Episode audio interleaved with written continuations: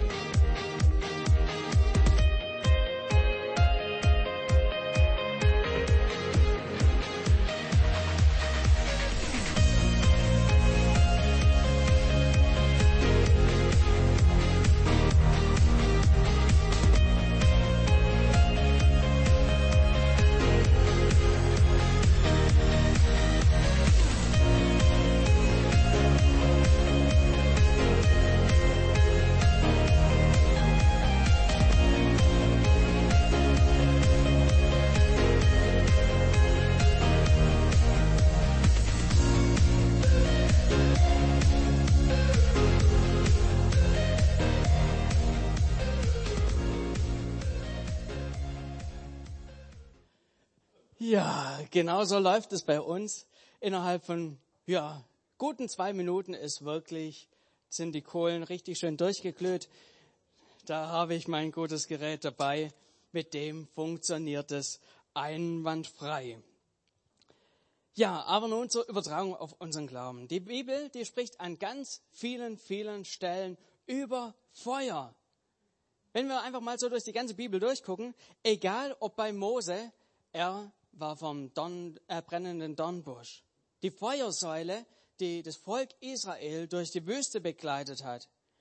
Oder wenn wir an Elia denken, der gebetet hat, ein ähm, Opfer aufgebaut hatte und darum gebetet hatte, Gott, lass du Feuer fallen. Und es kam Feuer. Oder im Neuen Testament, wenn wir da so reinschauen, Pfingsten. Was hat sich verteilt auf den einzelnen ähm, Köpfen von den Einzelnen? Es war wie Feuerzungen. Gott selbst wird in Hebräer zwölf, Vers neunundzwanzig als ein verzehrendes Feuer bezeichnet. Also da haben wir schon mal eine ganz große äh, Parallele oder es ist was, dass das Thema Feuer wirklich in der Bibel ein riesengroßes Thema ist.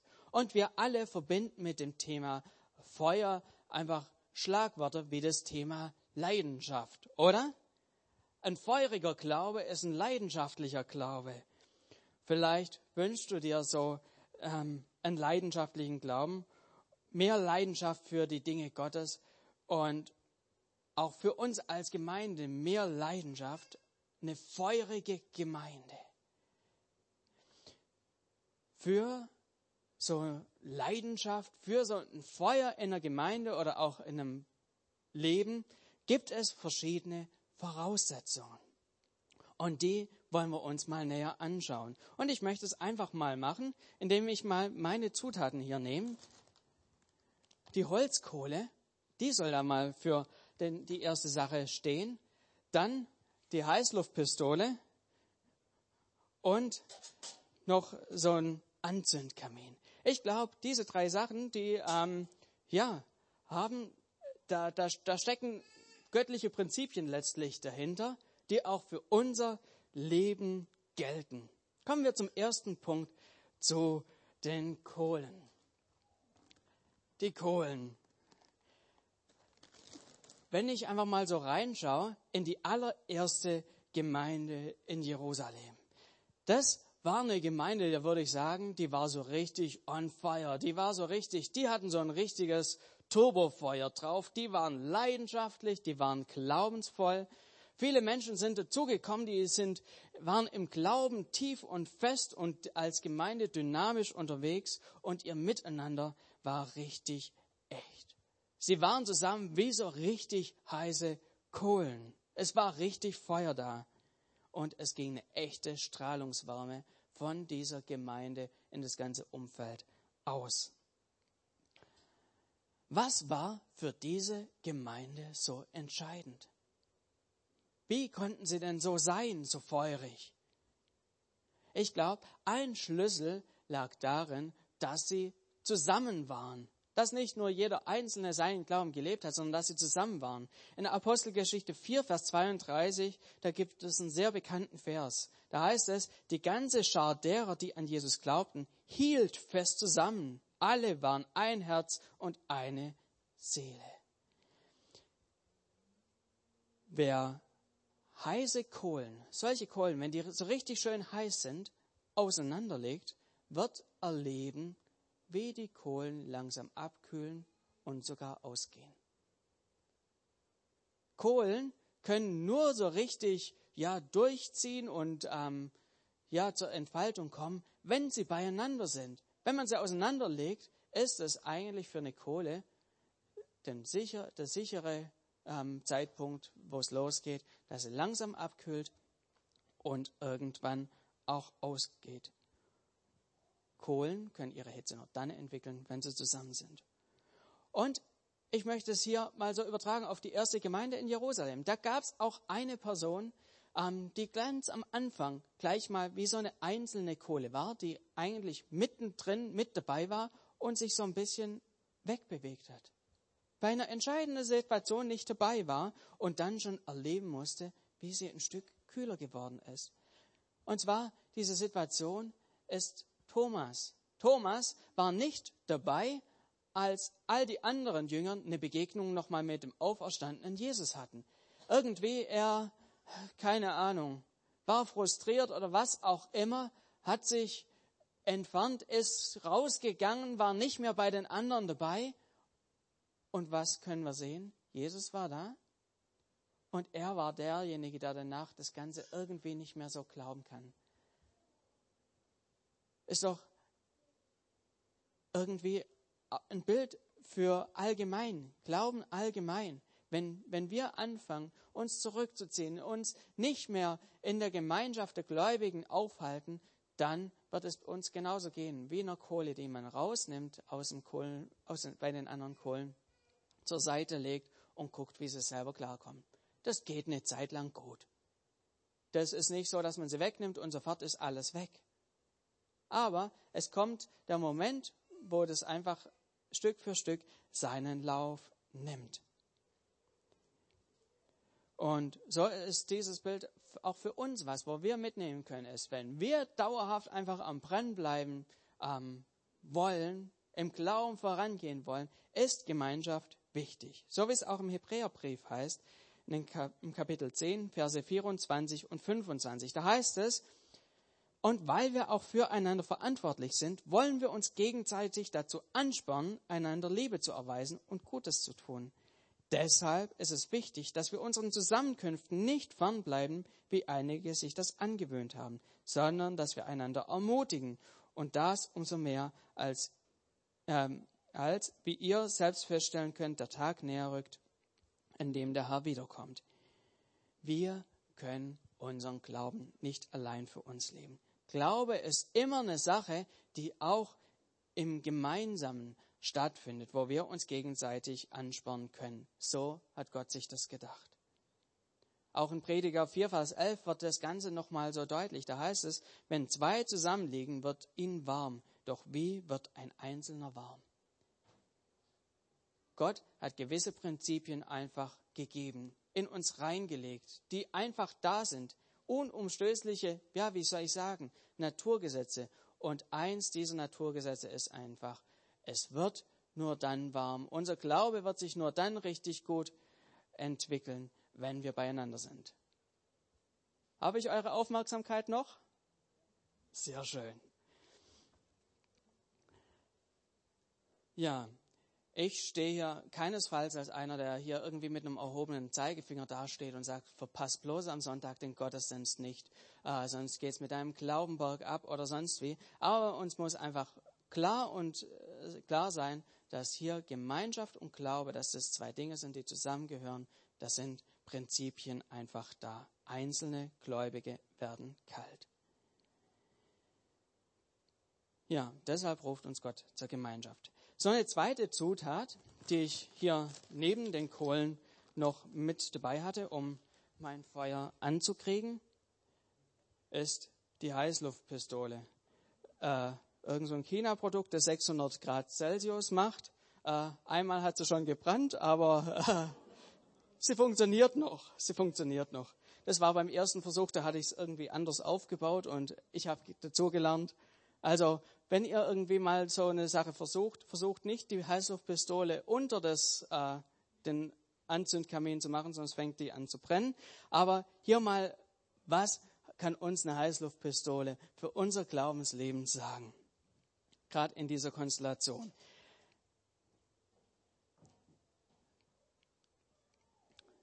Dieser Föhn, der schiebt so richtig heiße Luft in den Anzündkamin rein. Der Stro- der, ähm, die ähm, Heißluftpistole ist an Strom angeschlossen und da braucht es keinen weiteren Anzünder und innerhalb von, nach dreißig Sekunden sind schon die ersten Funken da. Und interessant in dem Ganzen ist, die Kohlen, die haben ohne diese ähm, Heißluftpistole nicht einfach selber Feuer gefangen. Die haben sich nicht irgendwie ganz besonders angestrengt und haben versucht, da ähm, ja zusammen heiß zu werden und haben sich ja ihr Bestes gegeben und dann irgendwann ist der erste Funke gekommen. Nein, es war die Heißluftpistole, die die Arbeit gemacht hat, die hier einfach außen angeschlossen war und wo es heiß geworden ist. Sie müssen, die Kohlen müssen einfach am richtigen Ort sein und den Rest macht die Heißluftpistole. Und ich glaube, auch das ist ein wichtiges Bild in Bezug auf unseren Glauben. Genau das sehen wir nämlich durch die ganze Bibel hindurch, dass der Heilige Geist derjenige ist, der das Feuer schenkt hat. Er ist es, der diese Leid, eine neue Leidenschaft aufkommen lässt. So ein geistliches Feuer entsteht nicht dadurch, dass man irgendwie in einen religiösen Fanatismus irgendwie reinkommt, da irgendwie äh, ja, irgendwelche Aktionen startet, um irgendwie die Leidenschaft wieder anzukurbeln. Es waren einfach zum Beispiel in der Apostelgeschichte Menschen zusammen, die bereit waren, Gott, schenk du uns eine neue Leidenschaft. Gott, tu du etwas. Wir kommen hier zusammen in deinem Namen. Und dann war es einzig und allein das Wirken Gottes, was einen Unterschied gemacht hat. Er hat feurig gemacht. So wie es auch im Psalm hundertsiebenundzwanzig, Vers eins heißt. Da heißt es, wenn der Herr das Haus baut, äh, wenn der Herr nicht das Haus baut, dann mühen sich alle, die daran bauen, vergeblich. Wir können hier tun und machen, wie wir wollen. Wir können unser Bestes geben, damit hier die Gemeinde wächst. damit sie leidenschaftlich wird und so weiter. Aber wenn Gott nicht das Eigentliche tut, dann ist alles vergeblich. Wenn Menschen allein von sich aus versuchen, möglichst hingegeben zu sein und es aus sich heraus machen, für Gott zu eifern und leidenschaftlich zu sein, dann stehen wir in einer großen Gefahr, dass es uns geht wie einem Paulus, als er noch Saulus war. Auch er war so einer, der für Gott geeifert hat. Er wollte ja ein leidenschaftlicher sein und der da auch konsequent ist und wirklich ja alles reingibt und so weiter. Und er ist in dem Ganzen gewalttätig geworden. Er ist gegen die ersten Christen vorgegangen. Er hat von sich aus probiert, selber stark zu sein und einen starken Glauben zu haben, eine starke Leidenschaft zu haben. Und Gott selber musste ihn in Schranken weisen. Ich glaube, das ist eine wichtige Sache, die wir für uns wissen müssen.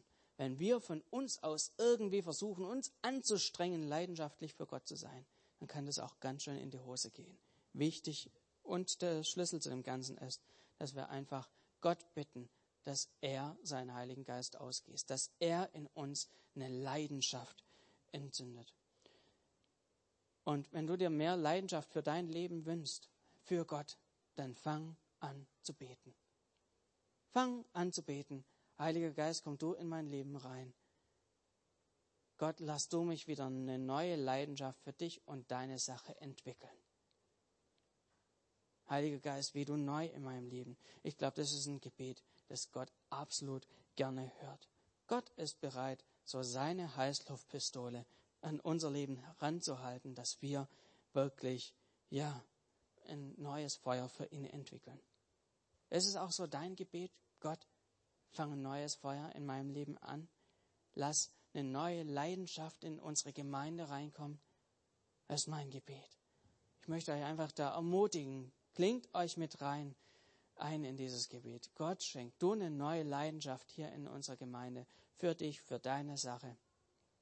Sodass wir hier ja auch eine Strahlungswärme nach außen haben, wie wir es auch in Jerusalem sehen konnten.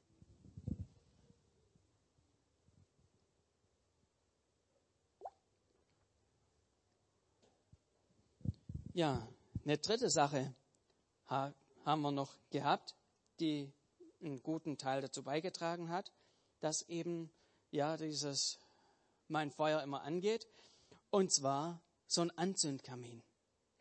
Da hat unten ein Gitter drin, dass die Kohlen nicht rausfallen, aber viel Luft durchlässt, und auch an den Seiten gibt es einige Löcher, ähm, wo gut Luft reinkommt, aber die Kohlen nicht rausfallen können.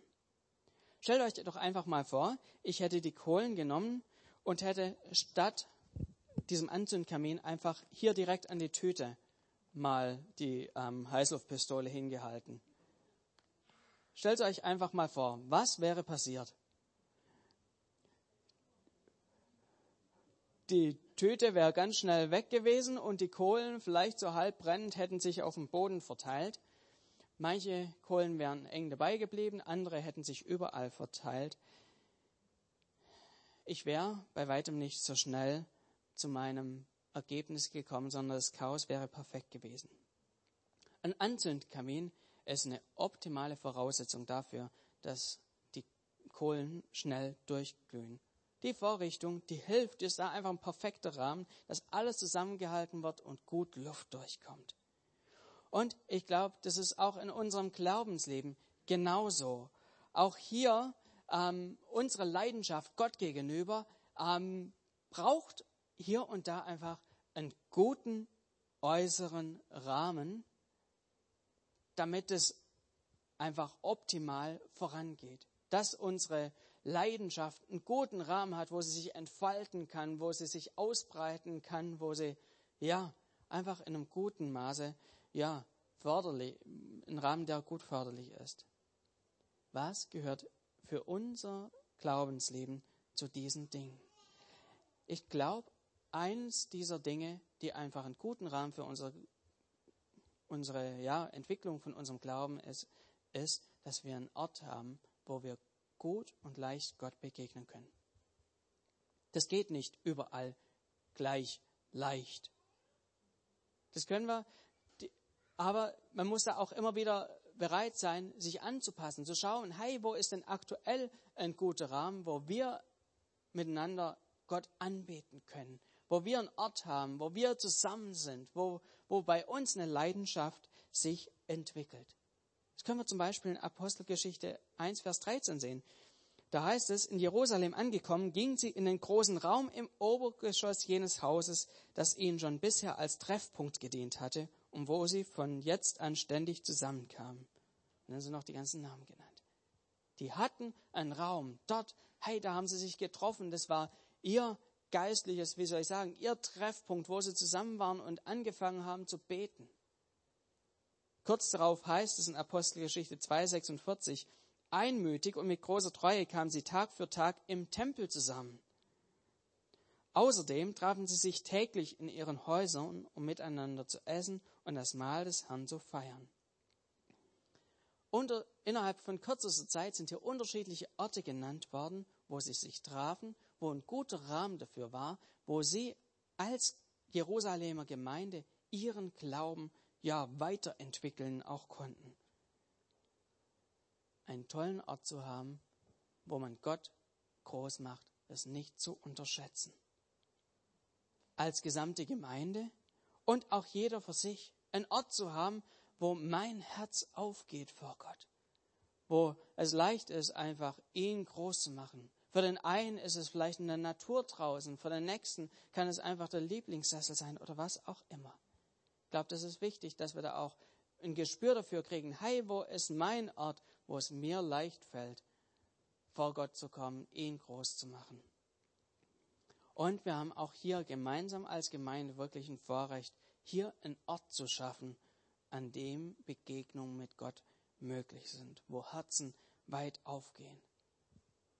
Einfach so mal als kleine Rückmeldung. Ähm, gestern waren hier ziemlich viele Leute vom Spielmanns und vom Fahrenzug, denen früher das Gebäude ge- ja, gehört hat, ähm, hier im Raum. Und sie haben gesehen, wie das sich weiterentwickelt hat. Und ich habe total viel positives Feedback gekriegt. Die haben sich hier so richtig wohlgefühlt. Einfach durch die Äußerlichkeiten, wie die Dinge hier sind, ähm, das hat sie angesprochen. Und vielleicht fragst du dich manchmal so, ah, mit dem Putzdienst, das ist ja echt anstrengend. Wozu mache ich das denn? Oder schon wieder ein Arbeitseinsatz in unserem Garten. Oder hier gibt es so viel zu tun. All das kann für eine Gemeinde echt anstrengend werden. Und manchmal ist vielleicht auch ein bisschen mal eine Luft raus. Aber wir sollten niemals, niemals vergessen, was wir hier tun. Wir halten hier nicht nur irgendwie eine Halle in Schuss, sondern wir schaffen hier einen Ort, an dem eine Begegnung mit Gott möglich ist. Und so ein Ort, der muss einfach sauber sein, dass Herzen aufgehen können, dass man nicht abgelenkt ist vom Dreck. So ein Ort ist was Kostbares. Und wenn wir hier das auch weiterentwickeln, das ist eine tolle Möglichkeit. Hey, was wir hier für eine Chance haben, einfach einen Ort zu schaffen, wo Herzen aufgehen, wo Leute eine Begegnung, wo wir auch eine Begegnung mit unserem allmächtigen Gott haben können.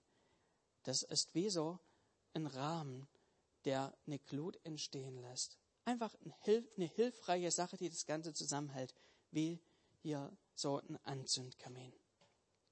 Und so lass uns einfach hier auch weiterhin mit Leidenschaft Dinge voranbringen. Es lohnt sich hier wirklich, das so zu machen, dass mehr und mehr unsere Herzen aufgehen, dass wir uns auf das Eigentliche hier konzentrieren können und nicht von Nebensächlichkeiten abgelenkt werden.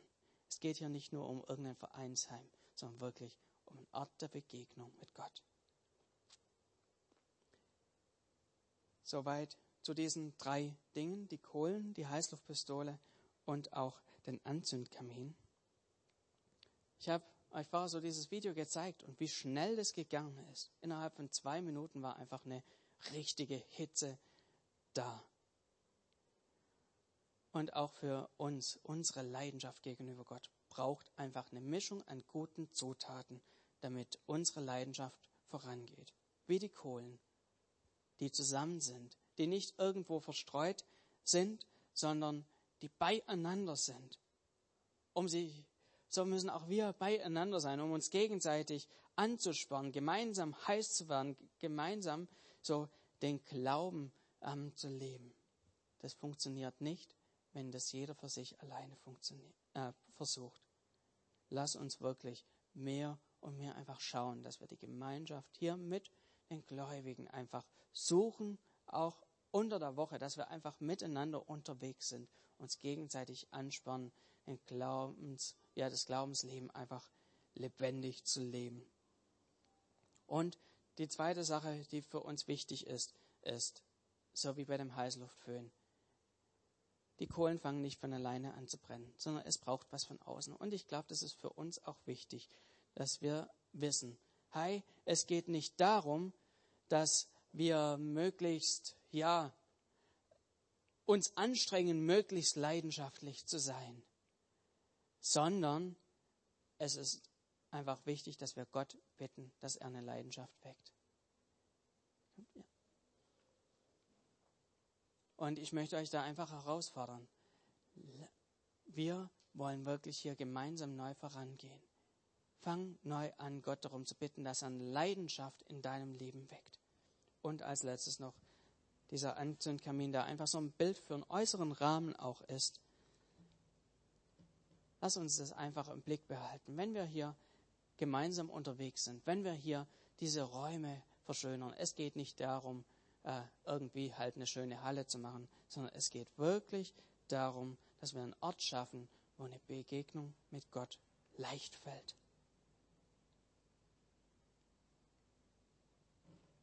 Vielleicht bist du heute auch hier und du bist noch auf der Suche nach Gott. Vielleicht hast du auch noch, ja, gar keine richtige Verbindung zu Gott. Dann bist du heute hier ganz genau richtig. Gott ist auf der Suche nach dir und Gott sieht dich und er ruft dich und er möchte in dein Leben reinkommen. Er klopft wirklich an jede einzelne Herzenstür an. Und er hat gute Pläne für uns. Und sein Ziel für jeden einzelnen Menschen ist, egal ob du schon mit Gott unterwegs bist oder noch nicht, dass du wirklich, ja, zusammenkommst mit anderen Gläubigen, wo dein, wo auch dein Glaube erst richtig anfangen kann, in Schwung zu kommen. Das wünscht er sich, dass du mit seinen anderen Kindern zusammen bist. Er möchte seinen Heiligen Geist in dein Leben reinbringen, möchte dich da voranbringen. Du musst da, ja, nicht selber versuchen, irgendwie ihm gerecht zu werden, sondern er möchte derjenige sein, der aktiv wird, der mit seinem, ja, mit seiner Kraft in dein Leben reinkommt. Und er möchte dir einen Ort schenken, wo du ihm begegnen möchtest. Und vielleicht hast du noch nie so eine feste Entscheidung für Gott getroffen oder, ja, bist einfach noch auf der Suche. Lade ich dich ein, komm nach dem Gottesdienst auf mich zu und hey, wir können miteinander im Gespräch sein und ich kann dir einfach weitere Tipps geben, wie du in deinem Glauben vorankommst, sodass, ja, auch du eine leidenschaftliche Liebe zu Gott einfach entdecken kannst. Wir wollen jetzt hier gemeinsam Gott auch eine Antwort geben. Nochmal mit dem letzten Lied, das wir vorher auch gesungen haben, wo wir einfach, das auch für uns wirklich eine Antwort sein kann. Ja, Jesus, komm du mit deinem Heiligen Geist. Fach du ein Feuer in unserem Leben an. Ich lade dich einfach ein, damit aufzustehen und Gott eine Antwort zu geben. Und zu sagen, ja, ich möchte wirklich so eine brennende Kohle werden. Ich möchte nicht nur an der Seite sein. Und ja, Heiliger Geist, ich wünsche mir, dass wirklich du neu reinkommst. Dass wir hier einfach einen Ort schaffen gemeinsam, wo eine Begegnung mit dir stattfindet.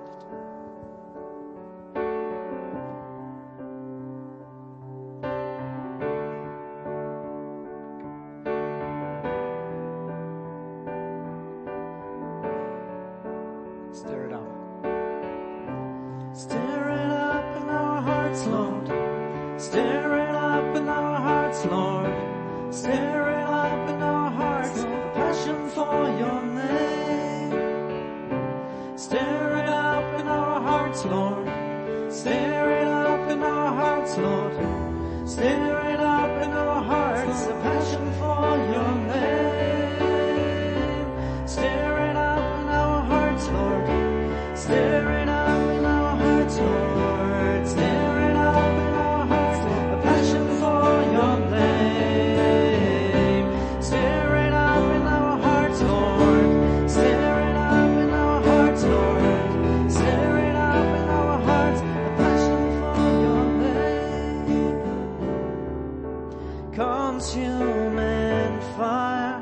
fan into flame, a passion for your name, Spirit of God, fall in this place, Lord, have your way, Lord, have your way, consuming fire, fan into flame.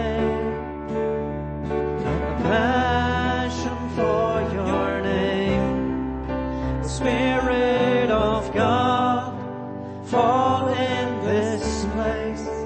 Lord, have your way. Lord, have your way with us.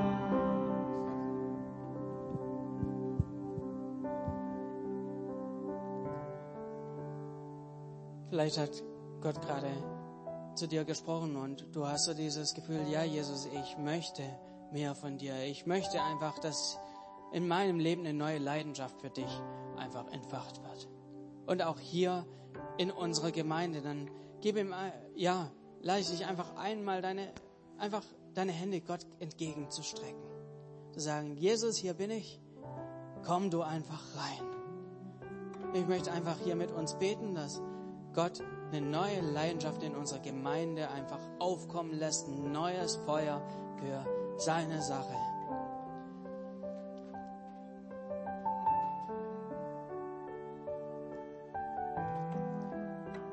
Jesus, ich danke dir für dein Wort, ich danke dir für deine Prinzipien und dass du uns so gute Dinge einfach gegeben hast.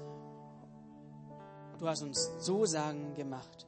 Wo zwei oder drei in deinem Namen versammelt sind, da bist du mitten unter ihnen. Ja, Jesus, so bist du hier. Und du hast auch so gesagt, wenn ihr mich um einen Heiligen Geist bittet, werde ich ihn euch geben. Und Jesus, jedes Mal, wenn in der Bibel ähm, Leute bereit waren, sich nach dir auszustrecken und darum gebeten haben, dass du neu kommst, bist du gekommen. Manches Mal haben Leute zwar ein bisschen warten müssen, aber du bist gekommen. Und Jesus, wir möchten uns hier wirklich eins machen. Wir möchten uns eins machen und dich einfach darum bitten. Schaff du hier unter uns eine neue Leidenschaft. Eine Leidenschaft für dich, für deine Sache. Dass wir eine feurige Gemeinde sind. Eine Gemeinde, die dich von ganzem Herzen liebt. Eine Gemeinde, die nicht von sich aus irgendwie versucht, eine Leidenschaft äh, zu haben und sich da abkrampft, sondern eine Gemeinde, die einfach offen ist für dein Wirken und erleben darf, wie dein Heiliger Geist uns eine heiße, intensive Liebe schenkt, so wie wir es in der ersten Gemeinde einfach sehen konnten. Jesus, ich möchte dich darum bitten, dass du gerade jetzt jedem Einzelnen ja neu mit deinem Heiligen Geist füllst, der sich das wünscht. Dass wir erleben können, wie in uns ein Verlangen wächst nach deinem Wort, nach Gemeinschaft mit dir. Jesus, das ist wirklich unser Gebet, dass wir hier erleben können, wie wir hier zusammen sind, wie du bei und unter uns bist mit deinem Heiligen Geist und wir wie so ein ja, Anzündkamin innerhalb kürzester Zeit, sobald wir hier zusammenkommen, richtig eine unglaubliche Hitze erleben, weil einfach du da bist und wir eine Leidenschaft für dich haben und dass wir auch unter der Woche Orte finden, wo wir zusammen sind und diese Leidenschaft sich einfach durchzieht für dich, Jesus, und du möchtest mit uns in den Alltag reingehen. Und unser Gebet ist, dass unsere Leidenschaft nicht irgendwie nur am Sonntag hoch ist und unter der Woche niedrig, sondern dass es sich durch unser ganzes Leben durchzieht, dass wir für dich leidenschaftlich unterwegs sind. Wir machen unsere Herzen weit auf. Komm du und wirk du in unserem Leben.